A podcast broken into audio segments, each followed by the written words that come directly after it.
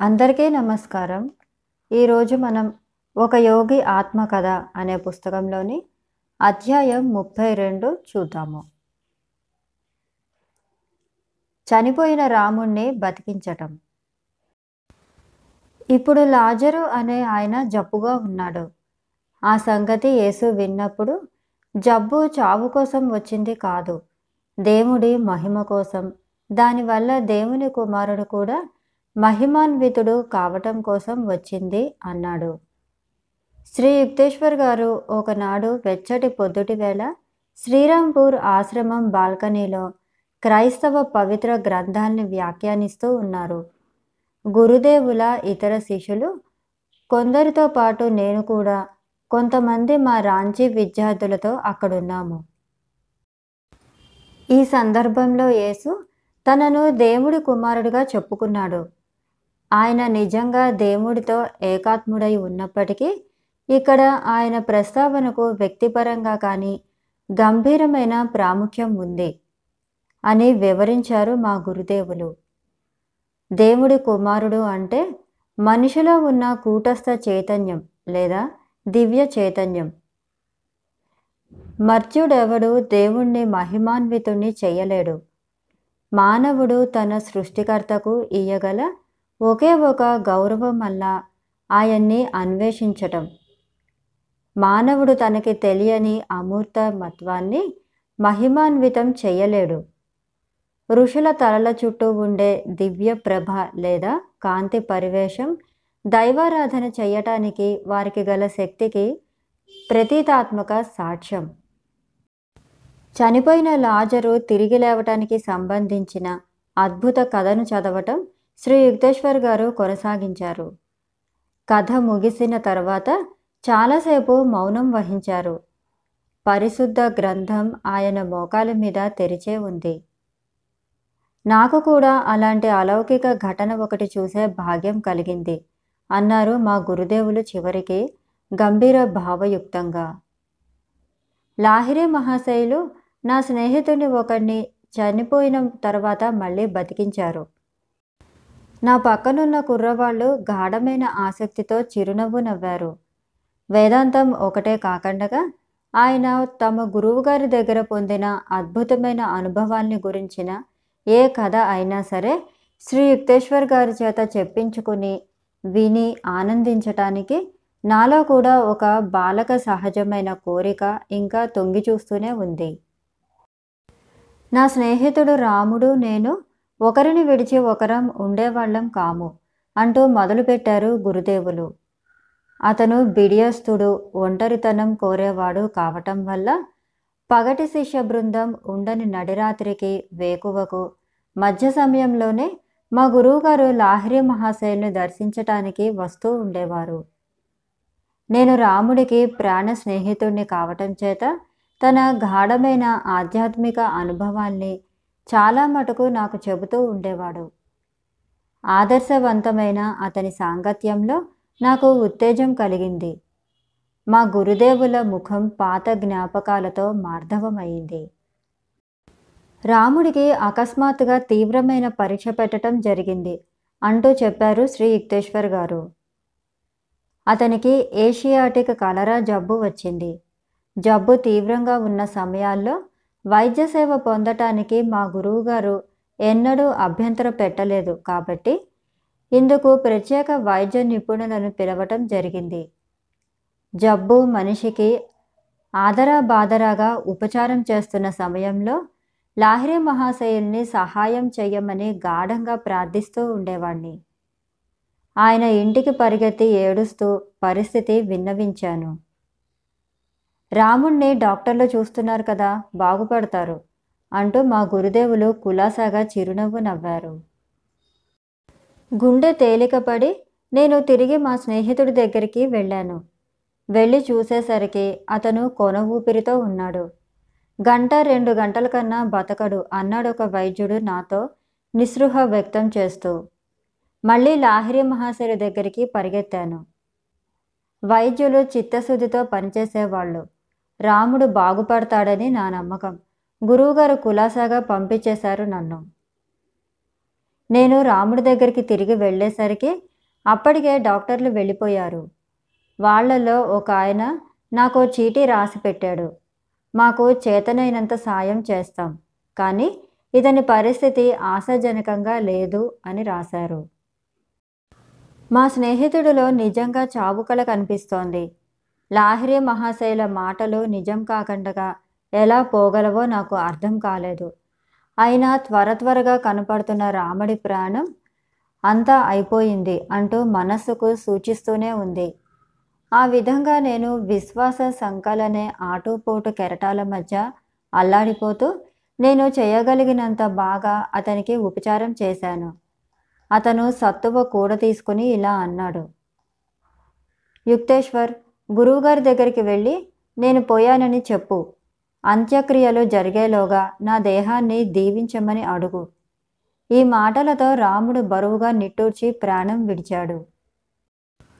నేను ఒక గంట సేపు అతని మంచం దగ్గర ఏడ్చాను. ఎప్పుడూ ప్రశాంతిని కోరుకునే అతడు ఇప్పుడు చావులో పూర్తి చిరశాంతి పొందాడు. ఇంకో సహాధ్యాయి లోపలికి వచ్చాడు. నేను తిరిగి వచ్చేదాకా అతన్ని ఇంట్లో ఉండమని చెప్పాను. సగం దిమ్మెరపోయి కాళ్ళేడ్చుకుంటూ గురుదేవుల నివాసానికి మళ్ళీ వెళ్ళాను. రాముడెలా ఉన్నాడిప్పుడు లాహిరి మహాశయుల ముఖంలో చిరునవ్వులు విరుస్తున్నాయి. మహాశయ ఎలా ఉన్నాడో మీరే కాసేపట్లో చూస్తారు అంటూ ఆవేశం వెళ్ళగక్కాను. ఇంకొన్ని గంటల్లో శ్మశానానికి తీసుకువెళ్ళే ముందు అతని కట్టెను చూద్దురు గాని అంటూ వలవలా ఏడ్చేశాను. యుక్తేశ్వర్ మనస్సు చిక్కబట్టుకో ప్రశాంతంగా కూర్చుని ధ్యానం చెయ్యి. గురుదేవులు సమాధిలోకి వెళ్ళిపోయారు. మధ్యాహ్నం రాత్రి ఎడతెగని మౌనంలోనే గడిచిపోయాయి. నేను మనసు కుదుటపరుచుకోవటానికి ఎంత గింజుకున్నా ఫలితం లేకపోయింది. ఉషోదయ వేళ లాహిరి మహాశయులు ఓదార్పుగా నా వైపు చూశారు. నువ్వింకా ఆందోళనగానే ఉన్నట్టుగా కనిపిస్తున్నావు. రాముడికి ఏదో ఒక మందు రూపంలో ప్రత్యక్ష సాధనం ఒకటి నా దగ్గర నుంచి ఆశిస్తున్నట్టు నిన్ననే ఎందుకు చెప్పలేదు? అంటూ గురువుగారు ముడి ఆముదం పోసి ఉన్న దీపం ప్రమిద వైపు చూపించారు. ఆ ప్రమిదలో ఉన్న చమురుతో ఒక చిన్న సీసా నింపుకో. ఏడు చుక్కలు రాముడి నోట్లో వేయి. గురుదేవ అతను నిన్న మధ్యాహ్నమనగా చనిపోయాడు. ఇప్పుడు ఈ చమురు తీసుకెళ్ళి లాభమేమిటి? అంటూ అభ్యంతరం చెప్పాను. పర్వాలేదు నేను చెప్పినట్టు చెయ్యి. మా గురువుగారి ఉల్లాసం నాకు అర్థం కాకుండా ఉంది. అప్పటికింకా నేను సంతాపం నుంచి తేరుకోలేదు. కొంచెం చమురు పోసుకుని రాముడి బసకు వెళ్ళాను. నా స్నేహితుడి శరీరం మృత్యువు పిడికిలో బిర్రబిగిసి ఉండటం చూశాను. అతని భయంకర స్థితిని పట్టించుకోకుండగా నా కుడి చేతి చూపుడు వేలుతో అతని పెదవులు తెరిచి ఎడం చేత్తో ఒక బిరడా తీసుకొని గిట్టగరుచుకున్న పళ్ళ మీద ఒక్కొక్క చుక్కే చమురు వేశాను. చల్లటి పెదవులకు ఏడో చుక్క తగిలేసరికి రాముడు గజగజ వణికిపోయాడు. అతను విడ్డూరంగా లేచి కూర్చుంటూ ఉండగా అరికాళ్ళ నుంచి తలదాకా ఉన్న కండరాలన్నీ ఒక్కసారిగా కదలబారిపోయాయి. ఒక ప్రచండ కాంతిలో లాహ్రి మహాశయుల్ని చూశాను అని అరిచాడతను. ఆయన సూర్యుడిలా వెలిగిపోతున్నారు. లే నీ నిద్ర కట్టిపెట్టు అని నన్ను ఆజ్ఞాపించారు. యుక్తేశ్వర్తో పాటు వచ్చి నన్ను కలుసుకో. రాముడు బట్టలు కట్టుకోవటం ప్రాణం తీసిన జబ్బు తర్వాత కూడా గురువుగారింటికి నడిచి రావటానికి తగినంత బలంగా ఉండటం చూసి నా కళ్ళని నేను నమ్మలేకపోయాను. అక్కడ అతను కృతజ్ఞతాపూర్వకంగా కన్నీళ్ళు వీడుస్తూ లాహిరి మహాశైల ముందు సాగిలపడ్డాడు. గురువుగారు ఉల్లాసంతో తన్మయులయ్యారు. ఆయన కళ్ళు నా వైపు కొంటగా చూస్తూ మిలమిలా మెరిశాయి. యుక్తేశ్వర్ ఇక నుంచి నువ్వు ఎక్కడికి వెళ్ళినా ఓ ఆముదం సీసా తప్పకుండా తీసుకువెళ్ళటం మానవు కదా? నువ్వు శవాన్ని చూసినప్పుడల్లా ఈ చమురు వేసేయి. ఏడు చుక్కల ఆ దీపం చమురు యముడి బలాన్ని తప్పకుండా భగ్నం చేయవలసిందే. గురూజీ నన్ను వేళాకోళం చేస్తున్నారు. నాకు అర్థం కావటం లేదు. నా పొరపాటు ఎక్కడ ఉందో చూపించండి. రాముడు బాగుపడతాడని నేను నీకు రెండుసార్లు చెప్పాను. అయినా నువ్వు నన్ను పూర్తిగా నమ్మలేకపోయావు అని విప్పి చెప్పారు లాహిరి మహాశైలు. డాక్టర్లు అతనికి నయం చేయగలుగుతారని నా ఉద్దేశం కాదు. వాళ్ళు హాజరుగా ఉన్నారని నేను చెప్పింది. నేను డాక్టర్లతో జోక్యం చేసుకోదలుచుకోలేదు. వాళ్ళు కూడా బతకాలి కదా మరి? ఆనందం ప్రతిధ్వనించే స్వరంతో మా గురువుగారు ఇంకా ఇలా అన్నారు. ఎప్పటికీ ఇది తెలుసుకో. డాక్టరు ఉండుగాక లేకపోవుగాక. సర్వశక్తిమంతుడైన పరమాత్మ ఎవరికైనా నయం చేయగలడు. నా పొరపాటు తెలిసి వచ్చిందండి అని పశ్చాత్తాపంతో నా తప్పును ఒప్పుకున్నాను. మీరనే చిన్న మాటకు బ్రహ్మాండం యావత్తు కట్టుబడి ఉంటుందని ఇప్పుడు తెలిసింది. శ్రీ యుక్తేశ్వర్ గారు ఈ అద్భుత కథ ముగించగానే రాంచే కుర్రవాళ్ళల్లో ఒకడు ఒక ప్రశ్న అడగటానికి సాహసించాడు. పైగా ఒక పిల్లవాడు ఆ ప్రశ్న వేయటం ఇంకా సహజం. మహాశయ మీ గురువుగారు ఆముదం ఎందుకు పంపారండి? అని అడిగాడు. అబ్బాయ్ ఆ చమురు ఇవ్వటానికి ప్రత్యేకమైన అర్థం ఏమీ లేదు. నేను వారి దగ్గర నుంచి భౌతికమైనదేదో ఆశించినందువల్ల లాహిరి మహాశైలు నాలో ఇంకా ఎక్కువ విశ్వాసాన్ని మేలుకొల్పటానికి వస్తురూపమైన చిహ్నంగా దగ్గరలో ఉన్న చమురును ఎన్నుకున్నారు. నేను కొంతవరకు శంకించినందువల్ల ఆయన రాముణ్ణి చనిపోనిచ్చారు. కానీ మామూలుగా చివర వచ్చే మరణమనే జబ్బును రాముడికి నయం చేయవలసి వచ్చినా కూడా గురువుగారు తమ శిష్యుడు బాగుపడతాడని చెప్పారు. కాబట్టి అతడు బాగయ్య తీరాలని ఆయనకు తెలుసు. శ్రీ యుక్తేశ్వర్ గారు పిల్లకాయల్ని పంపేసి నాకు తమ పాదాల దగ్గర ఉన్న గొంగడి ఆసనం చూపించారు. అసాధారణమైన గాంభీర్యంతో ఆయన ఇలా అన్నారు. యోగానంద పుట్టినప్పటి నుంచి నీ చుట్టూ లాహిరి మహాశైల ప్రత్యక్ష శిష్యులు ఉంటూ ఉన్నారు. ఆ మహాగురువులు మహిమాన్వితమైన తమ జీవితం కొంతవరకు ఏకాంతంలో గడిపారు. పైగా తమ ఉపదేశాల ప్రచారం కోసం ఎటువంటి సంస్థ నెలకొల్పటానికైనా ఆయన గట్టిగా అనుమతిని నిరాకరిస్తూ వచ్చారు. ఆయన విశిష్టమైన జోస్యం ఒకటి చెప్పారు. నేను పోయిన తర్వాత సుమారు యాభై ఏళ్ళకి పడమటి దేశాల్లో యోగ విద్య పట్ల కలగబోయే గాఢమైన ఆసక్తి కారణంగా నా జీవిత వృత్తాంతం ఒకటి రాయటం జరుగుతుంది.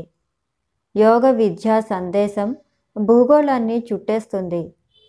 సర్వ మానవ సోదరతత్వాన్ని అంటే మానవజాతి ఏకైక పరమపిత ప్రత్యక్ష దర్శనం మీద ఆధారపడ్డ ఐకమత్యాన్ని నెలకొల్పటానికి తోడ్పడుతుంది అది అని చెప్పారు. నాయన యోగానంద ఆ సందేహాన్ని వ్యాప్తి చేయటంలోనూ ఆయన పవిత్ర జీవితాన్ని గురించి రాయటంలోనూ నీ వంతు పని నువ్వు చెయ్యాలి అన్నారు. పద్దెనిమిది వందల తొంభై ఐదులో లాహిరి మహాశైలు పోయిన తర్వాత ఈ పుస్తకం పూర్తి అయిన పంతొమ్మిది వందల నలభై ఐదు సంవత్సరానికి డెబ్భై ఏళ్ళు గతించాయి. పైగా విప్లవాత్మకమైన అణుశక్తుల నూతన యుగాన్ని కూడా ఈ పంతొమ్మిది వందల నలభై ఐదు సంవత్సరమే ప్రవేశపెట్టడం గమనించి చెకుతుణ్ణి కాకుండా ఉండలేను.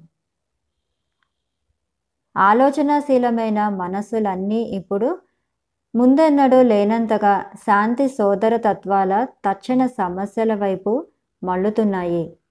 అది జరగనివాడు భౌతిక బలాన్ని వినియోగించటం ఇంకా కొనసాగిస్తూనే ఉంటే సమస్యలతో పాటు మనుషులందరినీ కూడా తుడిచిపెట్టేస్తుందది. కాల ప్రభావం వల్లనో బాంబు ప్రభావం వల్లనో మానవజాతి దాని నిర్మాణాలు నామ రూపాలు లేకుండగా మాయమైనప్పటికీ సూర్యుడు తన గతి తప్పడు. చుక్కలు యథావిధిగా మింటిని కావలిస్తూనే ఉంటాయి. విశ్వ నియమాల్ని తాత్కాలికంగా నిలుపద నిలుపుదల చేయటం కానీ మార్చటం కానీ సాధ్యం కాదు. మానవుడు దాంతో సామరస్యం పొందితే మంచిది. ఈ బ్రహ్మాండం బలానికి వ్యతిరేకమైతే సూర్యుడు అంతరిక్షంలో ఇతర గోళాలతో యుద్ధానికి తలపడకండగా నక్షత్రాలు తమ చిన్నారి ఏలుబడి సాగించటానికి అవకాశం ఇవ్వటం కోసం విధి విధేయంగా శ్రమిస్తూ ఉంటే మనం ఆయుధాల్ని పిడికిట పట్టడం వల్ల లాభమేమిటి? దాంట్లో నుంచి నిజంగా శాంతి ఏమైనా వస్తుందా? విశ్వస్వాయువులకు బలం చేకూర్చేది సుహృద్భావమే కానీ క్రౌర్యం కాదు. శాంతిగా జీవించే మానవ జాతి అనంతమైన విజయ ఫలాన్ని తెలుసుకుంటుంది. ఈ ఫలాలు నెత్తుటి నేలలో పెంచి పోషించిన ఏ ఇతర ఫలాల కన్నా మధురంగానే ఉంటాయి. కార్యసాధక ఐక్యరాజ్య సమితి మానవ హృదయాల సహజ అనామిక సమితిగా ఉంటుంది. ప్రాపంచిక వేదన ఉపశమనానికి అవసరమైన ఔదార్య సానుభూతులు సునిశిత అంతర్దృష్టి మానవుల గాఢతమైన ఏకత్వాన్ని అంటే దేవుడితో గల సంబంధాన్ని గురించిన పరిజ్ఞానం వల్లే కానీ కేవలం భిన్నత్వాల గురించి జరిపే బుద్ధిపరమైన పర్యాలోచన వల్ల సిద్ధించవు. సోదరత్వం ద్వారా శాంతి స్థాపన అనే ప్రపంచ పరమోన్నత ఆదర్శాన్ని సాధించటానికి పరమాత్మతో జీవాత్మకు ఐక్యానుసంధానం చేకూర్చే యోగశాస్త్రం. కాలక్రమాన అన్ని దేశాల్లోనూ అందరు జనులకు వ్యాప్తిస్తుంది.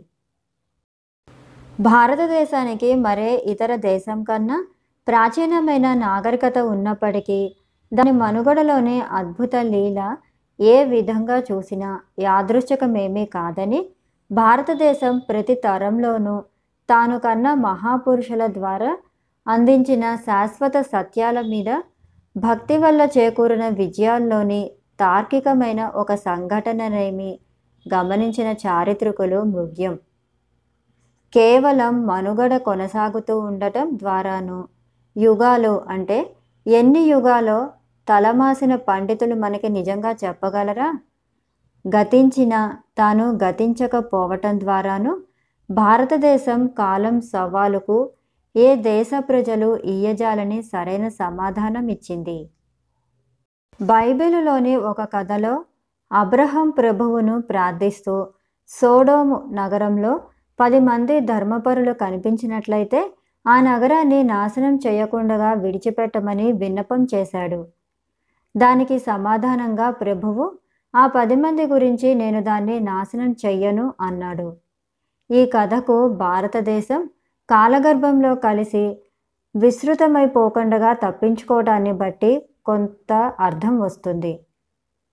యుద్ధ తంత్రాల్లో నైపుణ్యం కలిగి ఒకప్పుడు భారతదేశానికి సమకాలికంగా వర్ధిల్లిన ప్రాచీన ఈజిప్టు బాబిలోనియా గ్రీసు రోముల బలిష్ట సామ్రాజ్యాలు గతించిపోయాయి. దేశం బతికేదే తన బౌద్ధిక ఉపలబ్ధుల వల్ల కాక అక్కడి మహాపురుషుల వల్లనేనని అన్న సంగతి ప్రభువిచ్చిన సమాధానంలో స్పష్టమవుతోంది. అర్ధ భాగం ముగియకముందే రెండుసార్లు రక్తరంజితమైన ఈ ఇరవయో శతాబ్దిలో ఆ దివ్య వాక్కులు మళ్ళీ వినిపించాలి. లంచాలకి లోబడిన న్యాయమూర్తి ఆ భగవంతుడి దృష్టిలో గొప్పవాళ్ళనిపించుకోదగ్గ పది మందిని కన్నా ఏ దేశము నశింపు ఎరగదు. అటువంటి ప్రేరణని మన్నిస్తూ భారతదేశం కాలం కౌటిల్యాన్ని అనేకం ఎదుర్కోవటంలో తానేమీ తెలివి తక్కువది కాదని నిరూపించుకుంది. ఆత్మ సాక్షాత్కార సిద్ధి పొందిన మహానుభావులు ప్రతి శతాబ్దిలోనూ ఈ నేలను పావనం చేశారు. లాహిరి మహాశైలు శ్రీ యుక్తేశ్వర్ గారి వంటి ఆధునిక ఋషీశ్వరులు మానవుడి సుఖానికి దేశం దీర్ఘాయుష్యానికి ఆత్మ సాక్షాత్కార సాధన. శాస్త్రమైన యోగ విద్య పరిజ్ఞానం ప్రాణావశ్యకమైనదని ఎలుగెత్తి చాటుతారు. లాహిరే మహాశయుల జీవితాన్ని గురించి ఆయన విశ్వజనిన సిద్ధాంతం గురించి ఇంతవరకు అచ్చులో వచ్చిన సమాచారం చాలా స్వల్పం.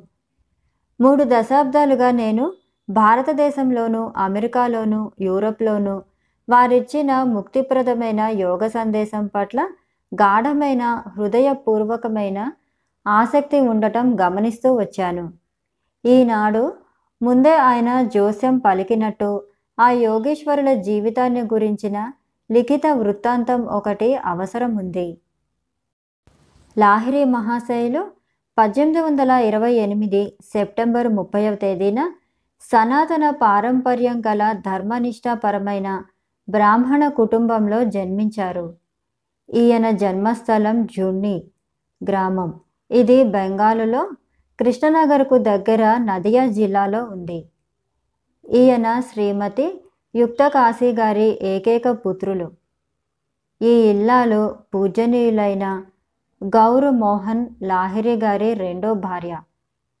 మొదటి భార్య ముగ్గురు కొడుకుల్ని కన్న తర్వాత ఒక యాత్రలో మరణించారు.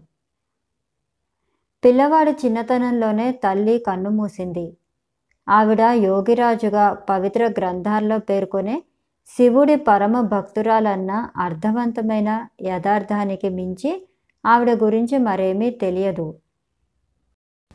లాహిరి మహాశైల పూర్తి పేరు శ్యామ్ చరణ్ లాహిరి. చిన్నదనంలో ఈయన జృణ్ణిలో పెద్దలు కట్టిన ఇంట్లోనే గడిపారు. మూడు నాలుగేళ్ళ వయసున్నప్పుడు ఈయన ఇసుకలోకి దూరి ఒక విధమైన యోగాసనంలో కూర్చుని ఉండటం తల తప్ప తక్కిన శరీరం అంతా ఇసుకలో కప్పబడి ఉండటం తరచు కనిపించేది. పద్దెనిమిది వందల ముప్పై మూడు చలికాలంలో పక్కనున్న జలంగి నది ప్రవాహ మార్గం మళ్ళటం వల్ల లాహిరి కుటుంబం వారి ఆస్తి ధ్వంసమై గంగా నది గర్భంలో కలిసిపోయింది. లాహిరి వంశం వారు కట్టించిన శివాలయం ఒకటి వారి ఇంటితో బాటుగా ఏట్లో కలిసిపోయింది. శివలింగాన్ని మాత్రం భక్తుడొకడు సుళ్ళు తిరుగుతున్న నీళ్ళలో నుంచి బయటికి తెచ్చి కొత్త ఆలయంలో ప్రతిష్ఠించాడు. ఆ చోటునిప్పుడు జృణ్ణి శివస్థలమని అంటారు.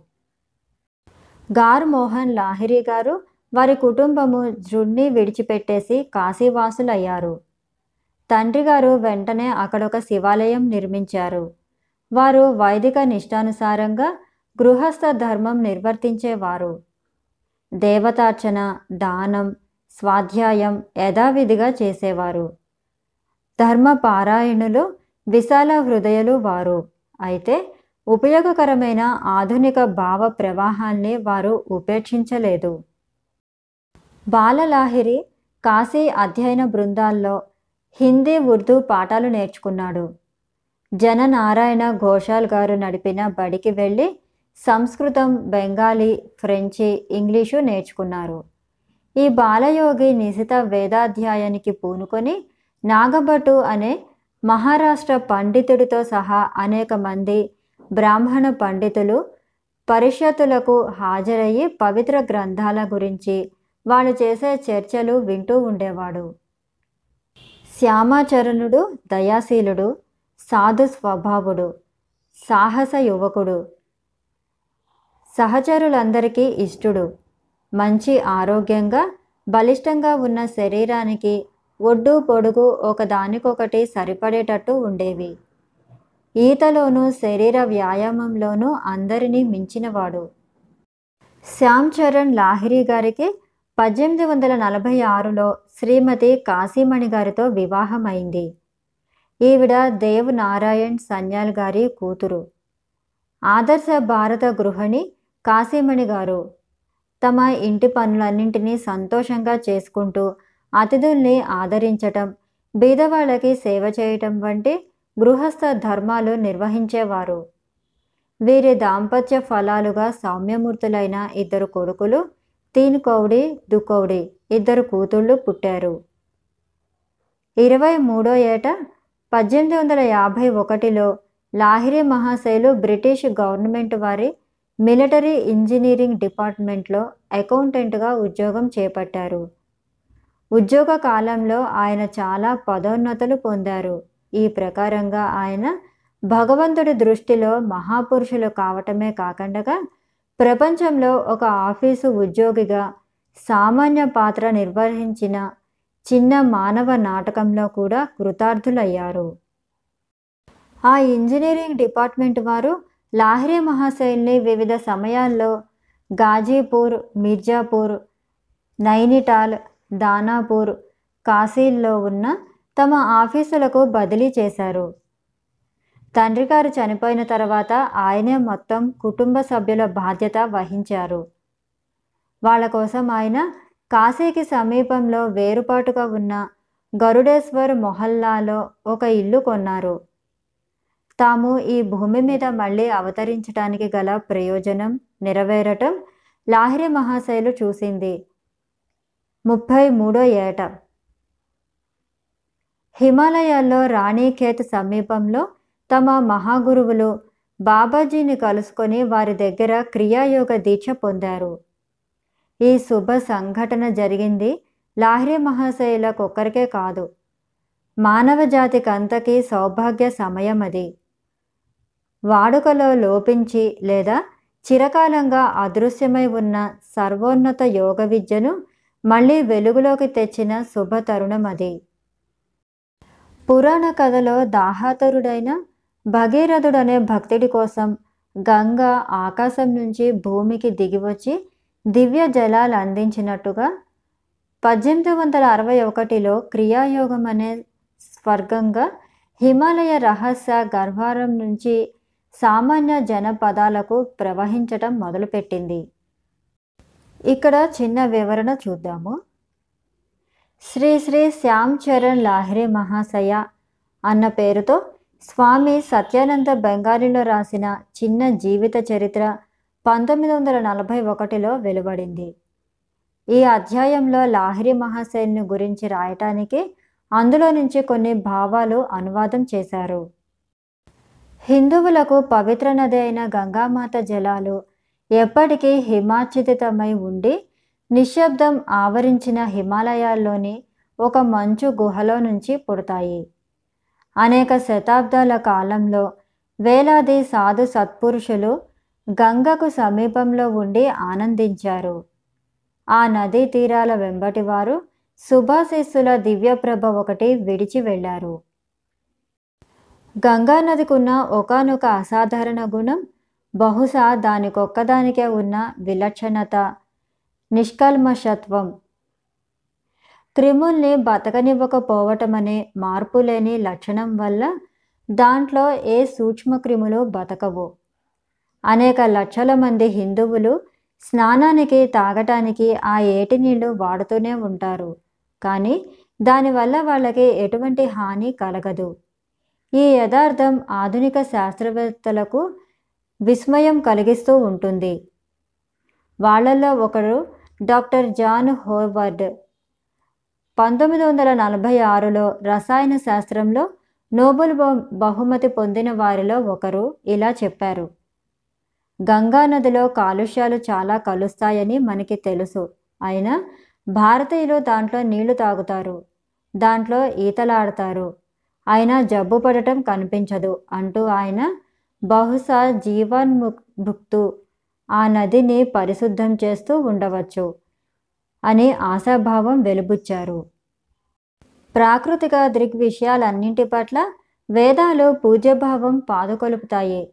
సెయింట్ ఫ్రాన్సిస్ ఆఫ్ అసిసి ఎంతో ఉపయోగకరంగా వినయంగా పవిత్రంగా అమూల్యంగా ఉన్న మన సోదరి నీటిని సృష్టించినందుకు ప్రభువుకు జయమవుగాక అంటూ కీర్తించడానికి భక్తి నిరతుడై హిందువు చక్కగా అర్థం చేసుకుంటాడు అధ్యాయం ముప్పై రెండు సమాప్తం.